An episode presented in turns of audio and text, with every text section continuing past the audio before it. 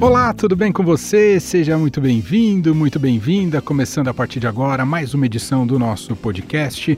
O BR Político Chama, todas as semanas, junto com Vera Magalhães, Marcelo de Moraes, editores do BR Político, analisamos os principais fatos da política e da economia, tal como você encontra sempre no próprio site do BR Político, brpolitico.com.br cada um em sua casa, seguindo o isolamento social, depois de mais de 100 dias né, sem aglomerações, sem convivência social. Nessa tentativa, a gente segue gravando dessa maneira uh, e buscando, claro, o melhor áudio possível. Vera Magalhães em São Paulo está aqui comigo uh, e, está no meio do ciclone bomba, é isso, Vera Magalhães? Como vai? Agora você está ouvindo a ventania, Emanuel. Vou pedir desculpa ao nosso ouvinte para se parecer que eu estou no meio do ciclone do Mágico de Oz, relevar, porque está ventando muito em São Paulo. A gente tem até noticiário aí é, coalhado de estragos que esse vendaval tem provocado. E aqui na minha casa não está diferente. É verdade. Depois de nuvem de gafanhotos, a nuvem Godzilla. Agora chegou o ciclone bomba, Marcelo de Moraes. O que está acontecendo? Tudo bem com você? Salve, Emanuel, salve Vera. Pelo menos não chegou aqui em Brasília, mas tudo chega aqui em Brasília, né? Então, daqui a pouco vem para cá gafanhoto em cima do ciclone. Daqui a pouco vai ciclone com gafanhoto em Brasília e a gente tá lascado. Mas vamos lá, vamos em frente, né? Aliás, algumas imagens, especialmente Santa Catarina, assustadoras em relação à passagem desse ciclone bomba nove mortes registradas até esse momento que a gente está gravando aqui o podcast, dois desaparecidos, realmente bastante violenta a passagem dele. Bom, começando aqui o nosso podcast, o BR Político chama vários assuntos ao longo aqui do programa. Vamos falar sobre a evolução da, da pandemia, o avanço da pandemia do novo coronavírus no Brasil, atualizar um pouquinho como está a situação. Vamos falar do projeto das fake news que passou pelo Senado né, o que tem agora pela frente, quais reações, o Bolsonaro não gostou dessa aprovação. Tem também pauta econômica, auxílio emergencial prorrogado e a gente começa com discussão em torno do Ministério da Educação. Uh, um ministro que durou apenas, Decotelli, durou apenas cinco dias no cargo porque tinha inconsistências no currículo. Vera Magalhães, no início parecia até um, um surto de alguma, uh, alguma racionalidade por parte do Bolsonaro a, a, ao escolhê-lo, mas depois se revelou mais frágil do que nunca, é isso, Vera? Pois é, Emanuel. Ele ficou cinco dias entre a indicação e a desistência, mas na verdade não chegou nem mesmo a esquentar a cadeira, né, a assumir. E tanto que a sua nomeação foi revogada depois, tornada sem efeito. Então, se ele incluir no currículo que foi ministro da Educação, que a gente não pode duvidar, também isso vai ter sido fake. É, foi impressionante esse caso, porque a gente já viu muitos casos em que as pessoas tentam dourar um pouco o seu currículo, mas no caso dele, quase nada parava de pé depois de poucos dias. Primeiro, a informação de que ele não chegara a concluir o doutorado. Depois, a sua dissertação de mestrado tinha evidências gritantes de fraude. Depois, o pós-doutorado na Alemanha também não tinha sido sequer feito e por fim a Fundação Getúlio Vargas veio a público dizer que aquilo que ele informava no currículo como tendo dado aula na instituição também não era realidade. Então não sobrou muita coisa de pé no currículo do ministro da Educação. Não era, como eu disse, o primeiro caso, mas ficou muito evidenciado. E casando isso ao fato de que a pasta que ele iria assumir era justamente a da educação, que já vinha do trauma da passagem do ciclone Weintraub por lá, é, a situação dele se tornou realmente inviável. Houve quem apontasse que a imprensa foi mais é, dura com ele do que teria sido do que com outros pelo fato dele ser negro, mas o fato é que as inconsistências eram muito grandes e o próprio movimento negro é, lamentou o fato de um, um expoente aí da, né, da, da raça ter feito parte de um momento tão sombrio da história do país em que o Ministério da Educação é relegado ao terceiro plano e, e não tem uma possibilidade de se recuperar de três gestões aí bastante desastrosas durante o governo Bolsonaro. A gente tem vários problemas pela frente no MEC, até a gente vai ver uma é, entrevista do Gustavo Zucchi falando a respeito disso. Não tem nenhuma perspectiva de nomeação do novo ministro. É, a gente não sabe se a ala olavista, que é a ala mais ideológica, vai voltar a apitar nessa pasta. E eles foram os primeiros a comemorar, sem nenhuma cerimônia, a queda do Decotelli, que tinha sido escolhido sem a sua anuência. Então é um ministério que está como o da saúde, é ao Deus dará e a gente não sabe o que vem por aí, se pode ser pior do que o que já veio. É muito difícil, mas nesse governo nunca se pode duvidar, Emanuel. Verdade. Marcelo de Moraes, na balança aí de influências em relação às escolhas do presidente Jair Bolsonaro, no caso do Ministério da Educação, os militares continuam com maior uh, espaço para ajudar a determinar esse nome ou podemos ter um retorno à linha olavista, hein, Marcelo? Olha, pelo que eu ouvi aqui nas conversas é, com o pessoal do governo, deve, ser, deve ter mais uma segunda chance para a ala militar dar uma emplacada no sucessor agora do Decotelli. Se é que dá para dizer que ele tem um sucessor, porque ele nem, como a Vera lembrou, nem esquentou a cadeira, né? Mas de qualquer jeito, é, mostra que tem um comportamento diferente do presidente. Ele, nesse momento que ele está sob pressão política, crise com o Supremo, a, a prisão de, de, militantes mais, mais. a turma mais extremista, nesse momento que tem o caso Queiroz assombrando ele, ele mudou é, claramente o estilo. Ele baixou a, a, bola dele. Não quer dizer que ele ficou diferente, ele não está diferente. O que ele mudou foi o comportamento público dele. E nesse sentido, é, quanto menos balbúrdia, né, para não deixar morrer esse termo maravilhoso, quanto menos balbúrdia, melhor, porque você não pode fazer onda política no momento que você está fragilizado. Bolsonaro tem todos esses problemas e se ele botar mais um, um representante dessa ala ideológica, tem grande chance de voltar a ser mais um turbilhão de problemas. Só que, por exemplo, ele fez a opção pelo Decotelli e não parou de ter problema. Porque ele, ele, o que eu questiono é qual é o critério que se usa para indicar o ministro da Educação. Qual é o critério que se usa para indicar o, ministro da Saúde ou não o ministro da Saúde, que é o caso agora do general Eduardo Pazuello, que está ocupando interinamente até hoje o cargo de ministro. O que, que leva esse sujeito a ser escolhido?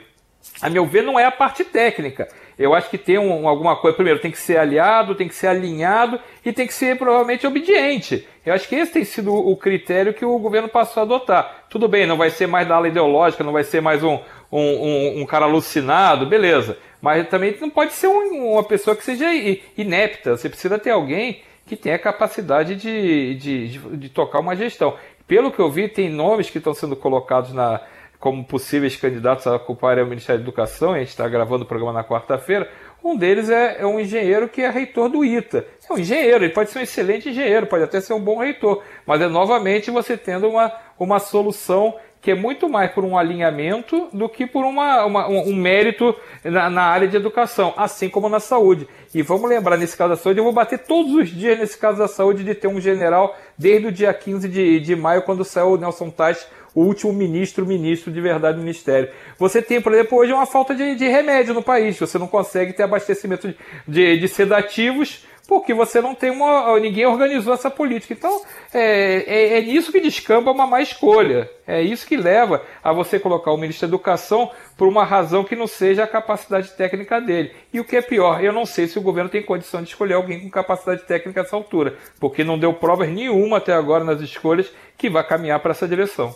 Bom, a gente segue nesse assunto e agora trazendo o destaque do repórter do BR Político, Gustavo Zucchi, que tem uma entrevista para a gente em cima desse tema. Diga lá, Gustavo! Olá, Emanuel, olá, Vera, olá, Marcelo e olá ao ouvinte do BR Político Chama. Mais uma vez, o Brasil procura o ministro da Educação. Carlos Decotelli, que não chegou a ser empossado no cargo, seria o quarto ocupante do MEC em um ano e meio de governo.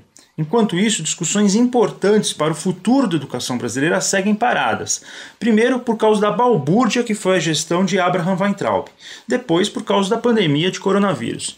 Eu conversei com a deputada professora Dorinha, que atua bastante na, no contexto de educação, e ela contou um pouco como entre e sai de ministros tem atrapalhado essas discussões. Mesmo que você tenha é, um trabalho técnico que esteja acontecendo, falta diretriz, falta o direcionamento, falta o poder político e o poder de decisão, e ele está sendo adiado.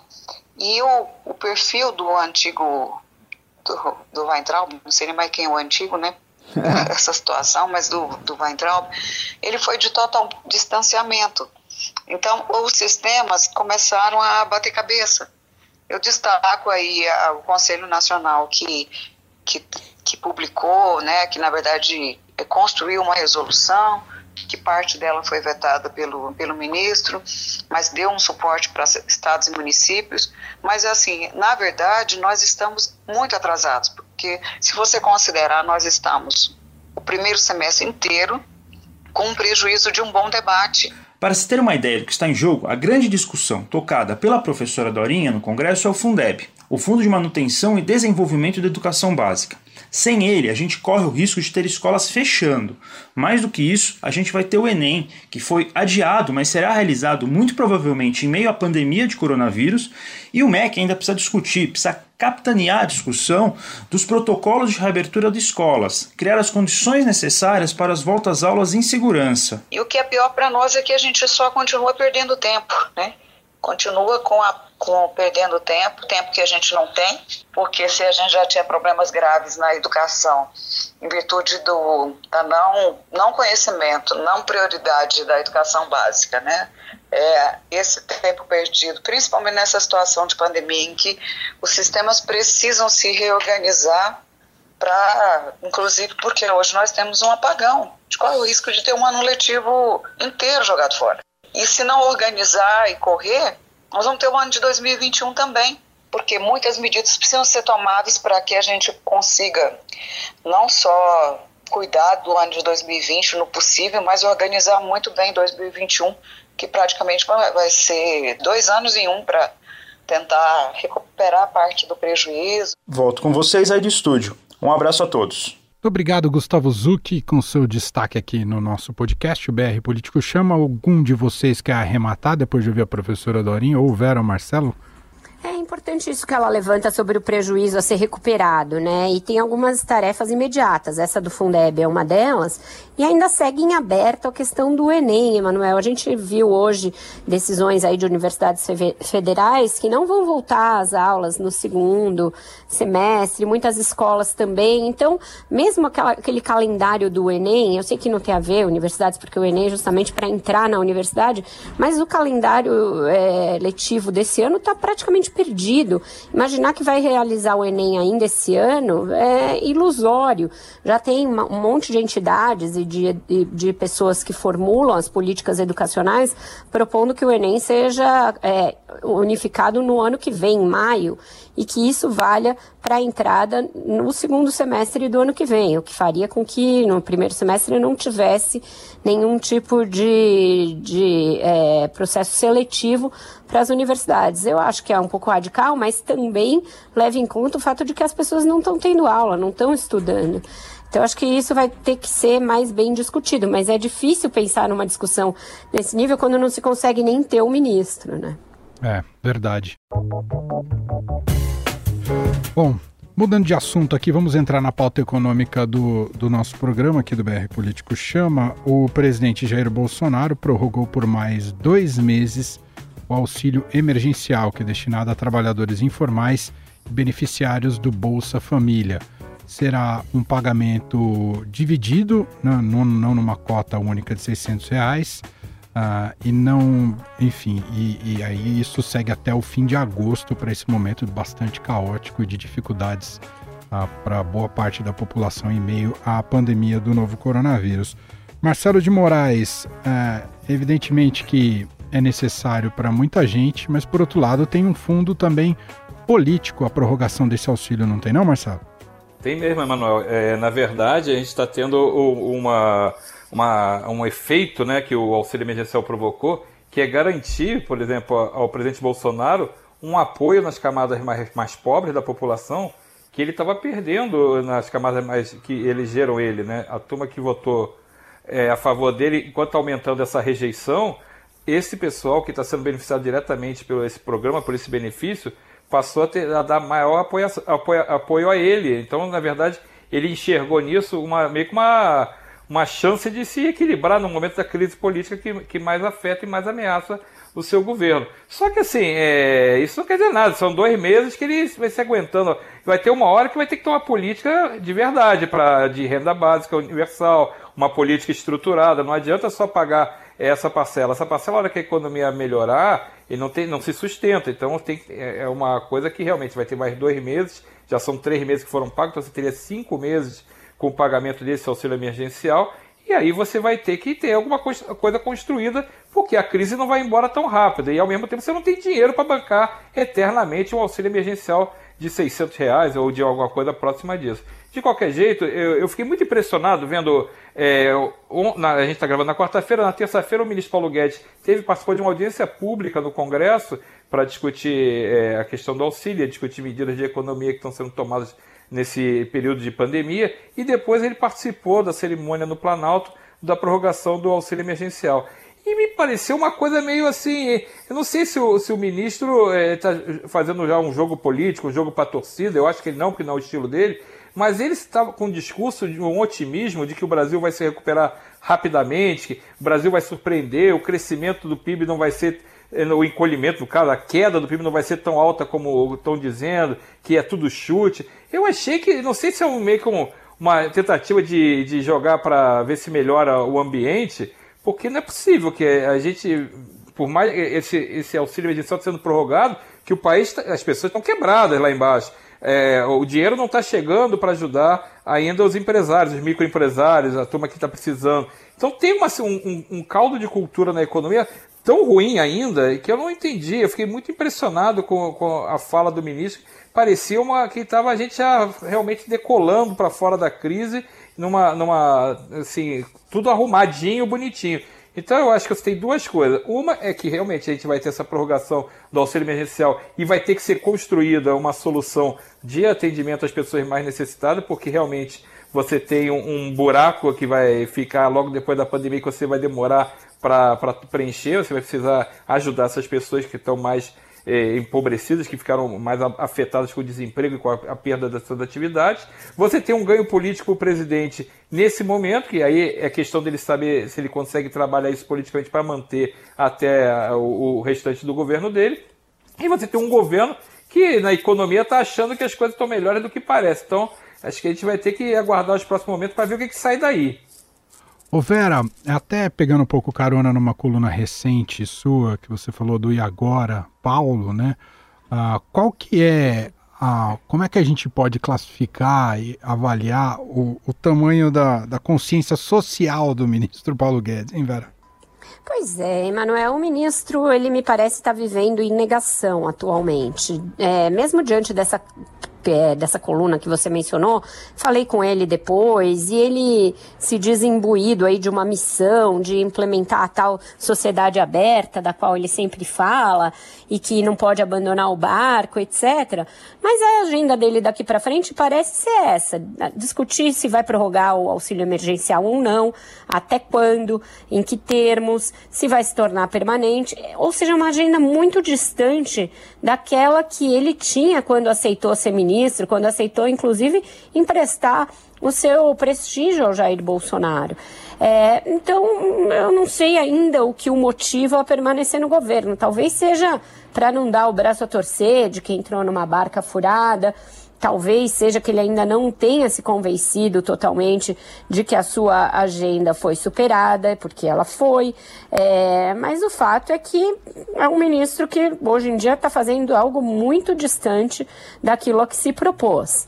É, e o que ele vem fazendo e vai fazer daqui para frente, que é gerenciar esse auxílio emergencial e a discussão sobre se ele vai se tornar ou não definitivo, é algo que pode impactar fortemente na chance de reeleição do Jair Bolsonaro. Eu também escrevi uma outra coluna depois disso, depois dessa que você mencionou, falando a respeito disso, de como o Bolsonaro, de alguma maneira, está se apropriando de uma pauta que é da esquerda, que é essa discussão sobre renda mínima, renda básica, é, que, a meu ver, veio para ficar. A gente tem visto aí vários indicadores, o de emprego é um deles, e a outros de que a economia não vai se recuperar com muita facilidade. O governo vai ficar precisando, vai precisar ficar é, suprindo renda para as pessoas. Então, isso o Bolsonaro já vislumbrou como uma chance de ganhar um novo público para ele que vem perdendo muita popularidade.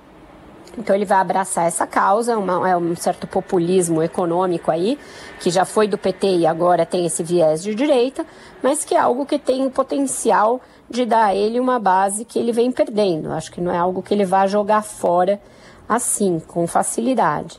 Então, é um equilíbrio tênue esse entre o ministro Paulo Guedes e é, essa agenda que não é a dele e que ele vai ter que abraçar mais ou menos com a mesma cara que ele assistiu aquele show de sanfona, constrangido, mas fingindo que não está.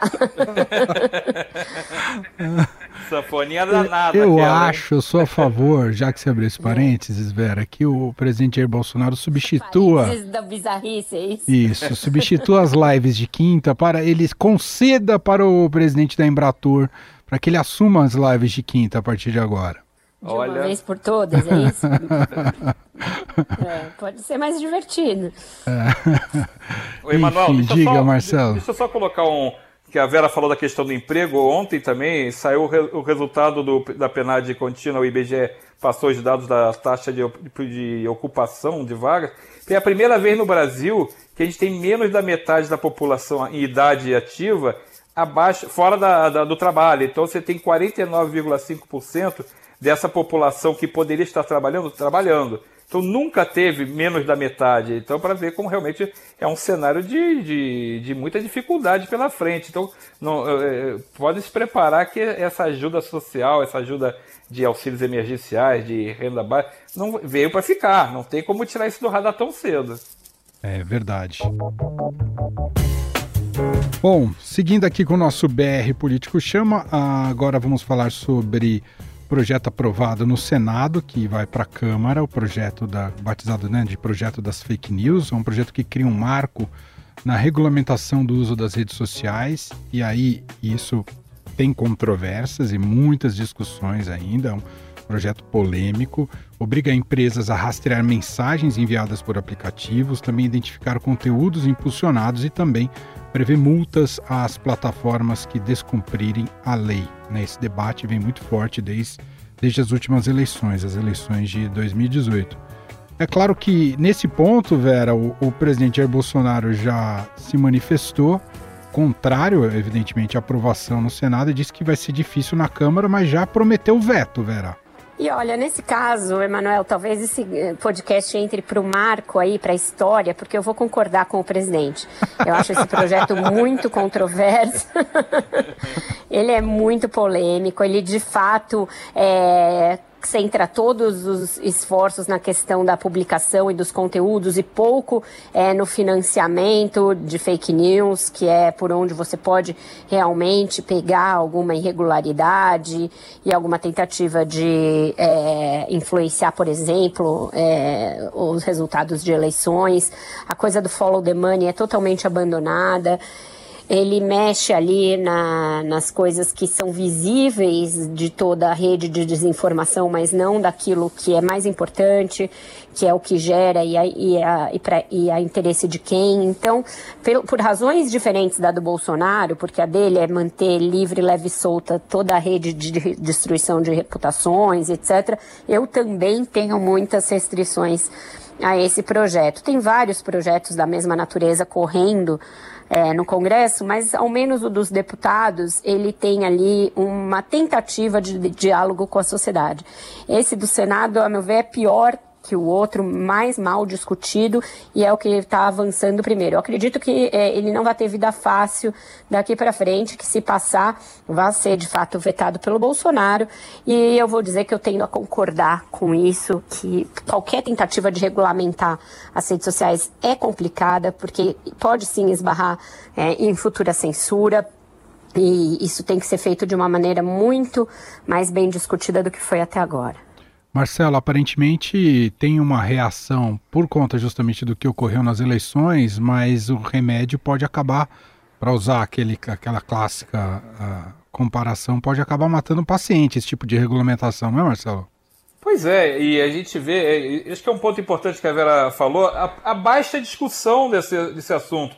É, como está todo mundo muito é, doído com os efeitos da, da propagação de fake news, com é, algum, a, a, difusão de ódio, é, foi meio que feito na, de, muito apressadamente essa discussão. Eu acho que, que pode ter, essa discussão é importantíssima, tem que ter, não pode ser mais é, o, o, que é, o, o jeito que, que ficou a, facilidade de se eh, liquidar a reputação, de se difamar, de se jogar robôs para acabar com, a, com espalhar notícias, espalhar é, coisas a favor de políticos, contra outros políticos, atacar reputações de pessoas que simplesmente porque é, não, não comungam da mesma, da mesma língua que você. É, isso tem que acabar. Mas agora, o jeito de fazer é como você falou, não pode matar o doente. E aí, no caso, eu acho que você cria realmente um risco, você está abrindo um risco para ter censura, você está abrindo um risco para a liberdade de expressão realmente ser bloqueada de alguma maneira. Então eu acho que tinha que ser muito bem analisado e também não pode ser tão bem analisado assim que fique para nunca, né? Que a gente sabe uhum. que esse é um tema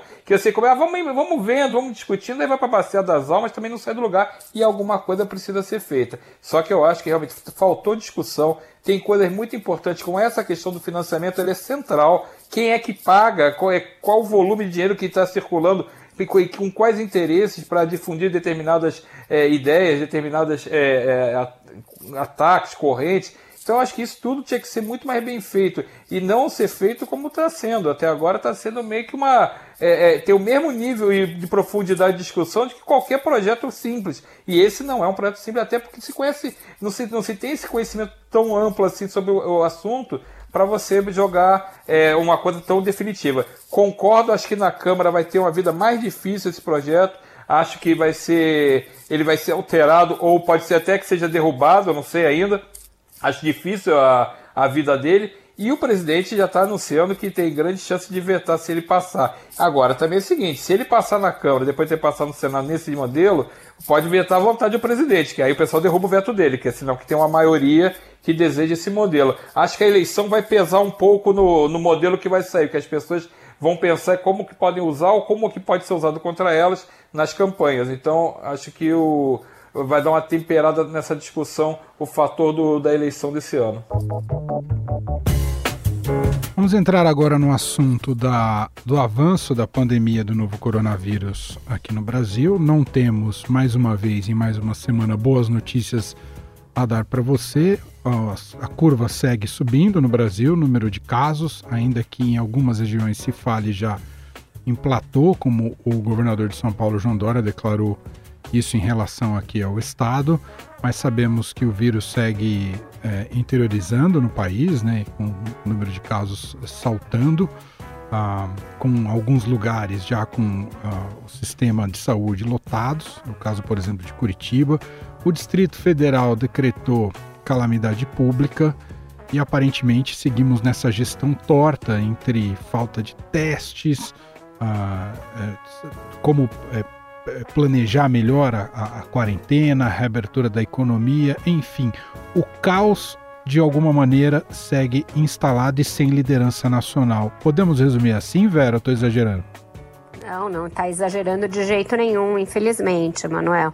É, a gente está nesse abre e fecha sem nenhuma orientação científica clara, por mais que os governadores falem que estão se amparando em testes, em comitês científicos, o fato é que eles estão cedendo a uma espécie de fastio generalizado com a quarentena do qual todos nós é, também fazemos parte, não é? Que esteja todo mundo feliz de estar em casa, com várias é, atividades suprimidas, com a vida social absolutamente em suspenso. Ninguém está satisfeito com isso, vendo os filhos perderem um semestre que está o ano dentro de casa. O fato é que a gente não tem um protocolo seguro para retomar as atividades. Isso está sendo feito meio na tentativa e erro o que leva a que alguns tenham de é, retroceder logo em seguida a reabertura. E isso vai nos custar uma quarentena muito mais prolongada que a de outros países. A verdade é que ninguém sabe direito o que fazer. Mesmo tentativas que pareciam exitosas ali em relação ao mundo, também resultaram em novas ondas. A gente viu na China, a gente viu na Alemanha, que até agora era um super exemplo, um referencial para todos nós e que graças a um problema com o frigorífico ali viu uma segunda onda se espalhar pelo país e aí teve de fechar de novo. Ninguém tem uma receita. O vírus ele é muito mais contagioso do que se imaginava. Ele é persistente, ele vai ficando, ele não é uma coisa sazonal como outros vírus que a gente viu. É, então tudo isso desafia a ciência que também já deu algumas bolas fora. É, basta lembrar que a coisa da máscara no início tinha uma diretriz, depois passou a ter outra. É, a coisa de é, uso de remédios que foi, voltou e, e, até hoje não tem nenhum comprovado. Então tá todo mundo tateando no escuro. Se a gente culpar unicamente os governantes, também vai estar tá mostrando uma parte só do retrato. Mas é, o fato é que o que se comprovou é, eficaz até agora, em termos de parar o, a, a, velocidade do contágio, é o distanciamento social. Não tem outra coisa que funcionou. Ele por mais tempo, por menos tempo, com uma, regras X, Y, Z, mas é o que funcionou. Basta ver a situação aí do, de Brasília, onde o Marcelo está. É, então eu não vejo com nenhum otimismo o que nos aguarda daqui para frente. Acho que a gente vai ficar nesse abre e fecha por um tempo mesmo, que a economia brasileira vai ser a última a se recuperar. É, e assim vamos passar esse ano, quiçá o início de 2021. Nesse momento que a gente está gravando, na Avenida Paulista ocorre um protesto dos entregadores uh, de comida. Ah, e, ao mesmo, e claro que é legítimo o, o tema, mas eu olho essa multidão de pessoas que estão na Paulista e me dá um desespero pensando na pandemia. Ah, parece que virou. Parece que é cada vez mais, Marcelo de Moraes, uma minoria que acredita na quarentena no Brasil. Não te passa essa impressão? Parece que a gente deu uma banalizada, o pessoal cansou, né? Ah, já estou há muito tempo, aí não, é, não quero ficar mais em casa, não sei é uma coisa estranha. O brasileiro ele acostuma com umas coisas que parece que ele. É só aqui que, né, que acontece coisa assim. Tipo, o nível de, de assassinatos é altíssimo, a gente acostuma e deixa pra lá. O número de assaltos é altíssimo, a gente acostuma e deixa pra lá. É, a, a pandemia tá aí, a gente acostuma e deixa pra lá. E não dá para ser assim. Como a Vera falou, distanciamento até agora é, é a coisa que mais funcionou. O isolamento funciona. Você é, dificilmente vai, vai ter uma fórmula mais garantida do que essa de você se proteger e as pessoas vão para a rua. Aqui em Brasília está quase tudo liberado. O governador Ibanei Rocha, que era o, o, um dos primeiros governadores a adotar fechamento, medidas rigorosas, e por isso conseguiu manter o número de casos lá embaixo. Brasília estava muito bem, o Distrito Federal estava muito bem no início, simplesmente é, tocou agora que pode tudo e está prometendo, inclusive, é, que em agosto vai ter tudo aberto: academia, cinema, teatro, bola de gude na rua, peteca, vai ter tudo. Então, o que aconteceu? Aumentou, assim que abriu o comércio, aumentou o número de casos em Brasília em 11 vezes. 11 vezes. Porque não tem. Não, não, não é questão do, do acho. O coronavírus ele, ele, ele, ele derruba qualquer é, é, casuísmo. Se você falar assim, ah, vou dar um palpite, eu acho que aquela coisa, fonte, vozes da minha cabeça, eu acho que tem que abrir.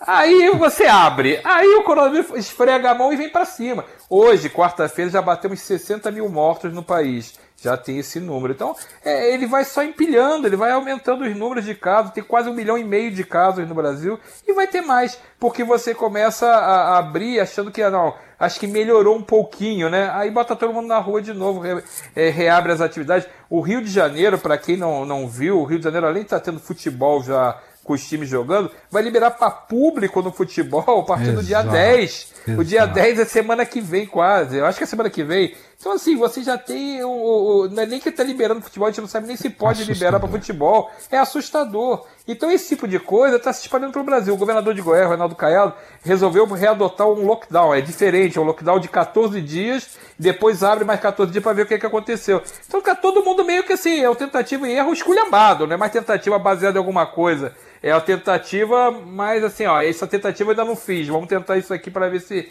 se dá certo. E aí caímos naquele problema dos hospitais lotados, as UTIs lotadas, você não tem o, o, os sedativos. Eu acompanhei ontem uma sessão da comissão especial que tem na Câmara dos Deputados para a comissão externa sobre o Covid-19. E era uma audiência justamente para cobrar cadê, por que, que o medicamento não está chegando aos hospitais. Porque os hospitais querem adquirir o medicamento, não conseguem adquirir, ou então só conseguem, segundo os relatos dos deputados que participam da comissão, pagando um sobrepreço de até 300%.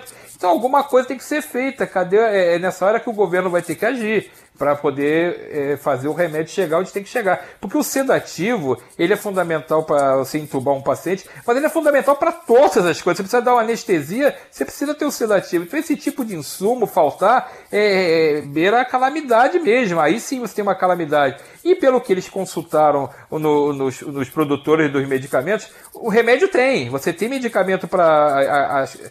dá para fabricar o remédio. O que não tem é naquele meio do caminho entre, entre o, a, o, cara que faz o remédio e a distribuição do remédio para o hospital. É aí que tem um nó. Então, enquanto tiver essa esculhambação, não dá para você falar em flexibilização total, em, em, em, liberar todas as atividades, porque se o sujeito for parar no hospital, ele corre risco de, primeiro, de não ter lugar para ele na UTI, e segundo, de não ter nem sedativo para poder entubar o sujeito quando precisar. É enfim, um vexame internacional ao Brasil. Eu conversei com alguns especialistas, a gente só vai ter uma fotografia mais real do que foi essa pandemia aqui no país, como a gente não testa, e há um esforço grande, inclusive dos veículos de imprensa, para chegar aos números né, de, de mortos e casos, ainda assim isso uh, não é seguro o suficiente para saber o real efeito da pandemia por aqui. Vai demorar anos para a gente entender foi a pandemia no país, e aí com comparações estatísticas e pegando outros tipos de mortes pelo cartório, enfim, né, a coisa é muito, muito, muito triste que está passando o país uh, neste momento.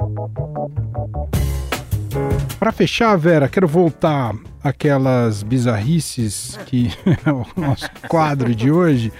Ah, a, o cachorro, o novo cachorro do presidente não, não, não, não, não era dele, era de outra família, caiu o cachorro Vera? também. O Até o caiu. cachorro caiu, foi embora. Caiu o cachorro. Cachorro era fake, cachorro não chamava nem o que a gente achava que chamava cachorro tinha outro nome, outra família. É, aí essas coisas tiram a atenção da gente do que deveria ser, que é esse negócio que você falou, Emanuel. A gente vai levar anos para entender o que está se passando no país, o saculejão econômico, é, social que a gente está levando. E a gente para para dar atenção aqui ao cachorro da família Bolsonaro, que foi adotado e lá logo transformado porque é isso, se ele só adotassem um cachorro, ok, ninguém nem ia ficar sabendo. Mas é que isso logo é transformado em marketing, vai parar nas redes sociais, fizeram o Instagram do tal do cachorro, que se chamava Augusto, e depois descobriu-se que não.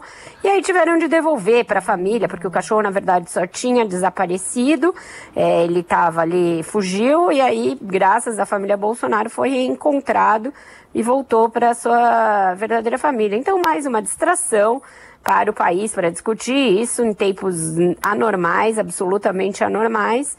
E essa é a nossa crônica atual do Brasil. É inacreditável, mas é isso que temos. E não é de hoje, temos para hoje. Temos desde o início do ano, é só uma sucessão desse tipo de bizarrice. É, e virou evento político mesmo. Você tem toda a razão. Direito à foto, a família indo buscar. Hum então. É. O presidente devolveu o cachorro dentro do gabinete. É, verdade. Cachorro que chama Zeus. Cena, cachorro lá no tapete do, do Alvorada, sendo devolvido. Pessoas chorando ah. de emoção com o momento. Que coisa é, inacreditável. Surreal. Que coisa inacreditável. Bom. Vamos embora né, desse Vamos programa. Embora. Não, não podemos Antes... também, porque nenhum país nos aceita. É verdade, não dá para ir para nenhum lugar. Exatamente. Não dá, não vamos embora, vamos ficar. Vamos chorar ali no travesseiro. Confinados aqui para sempre, é isso. Confinados aqui com gafanhoto, com ciclone, com praga, com tudo que tem direito, e com cachorro Zeus. Isso, isso aí. Minha gente, acabou o programa de hoje. Sempre fica o convite para acessar brpolitico.com.br Lá tem mais notícias e as análises diárias também da Vera Magalhães e do Marcelo, assim como outros produtos, as newsletters. Uh, vale assinar e a gente está sempre toda semana aqui com podcast. Em qualquer plataforma de streaming você pode passar a seguir o nosso programa. Obrigado, Vera. Boa semana. Você está com cinto de segurança, né? Resistiu ao ciclone bomba, né? Existir. Vamos depois ver se o, o áudio vazou, mas Olha, que a coisa tá Vazou um pouquinho, animada, vazou um pouquinho. Teve um momento Vazou, que a gente. Foi o podcast ao vivo do Ciclone. Eu avisei pra vocês antes da gente começar, vocês viram, né? É isso, gente. Mas você tá aí, que bom. Não foi levada pelo ciclone. tô aqui, não fui, tô amarrada no pé da mesa. Nem de ciclone dá pra fugir do Brasil, não tem como.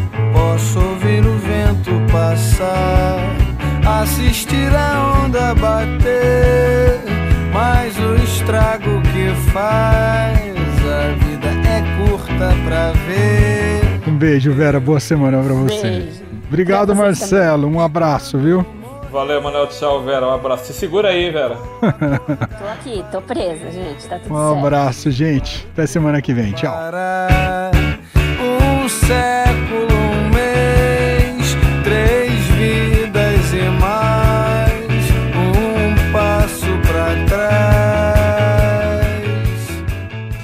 BR Político Chama. O que você não pode perder na política e na economia. Com Vera Magalhães, Marcelo de Moraes e Emanuel Bonfim.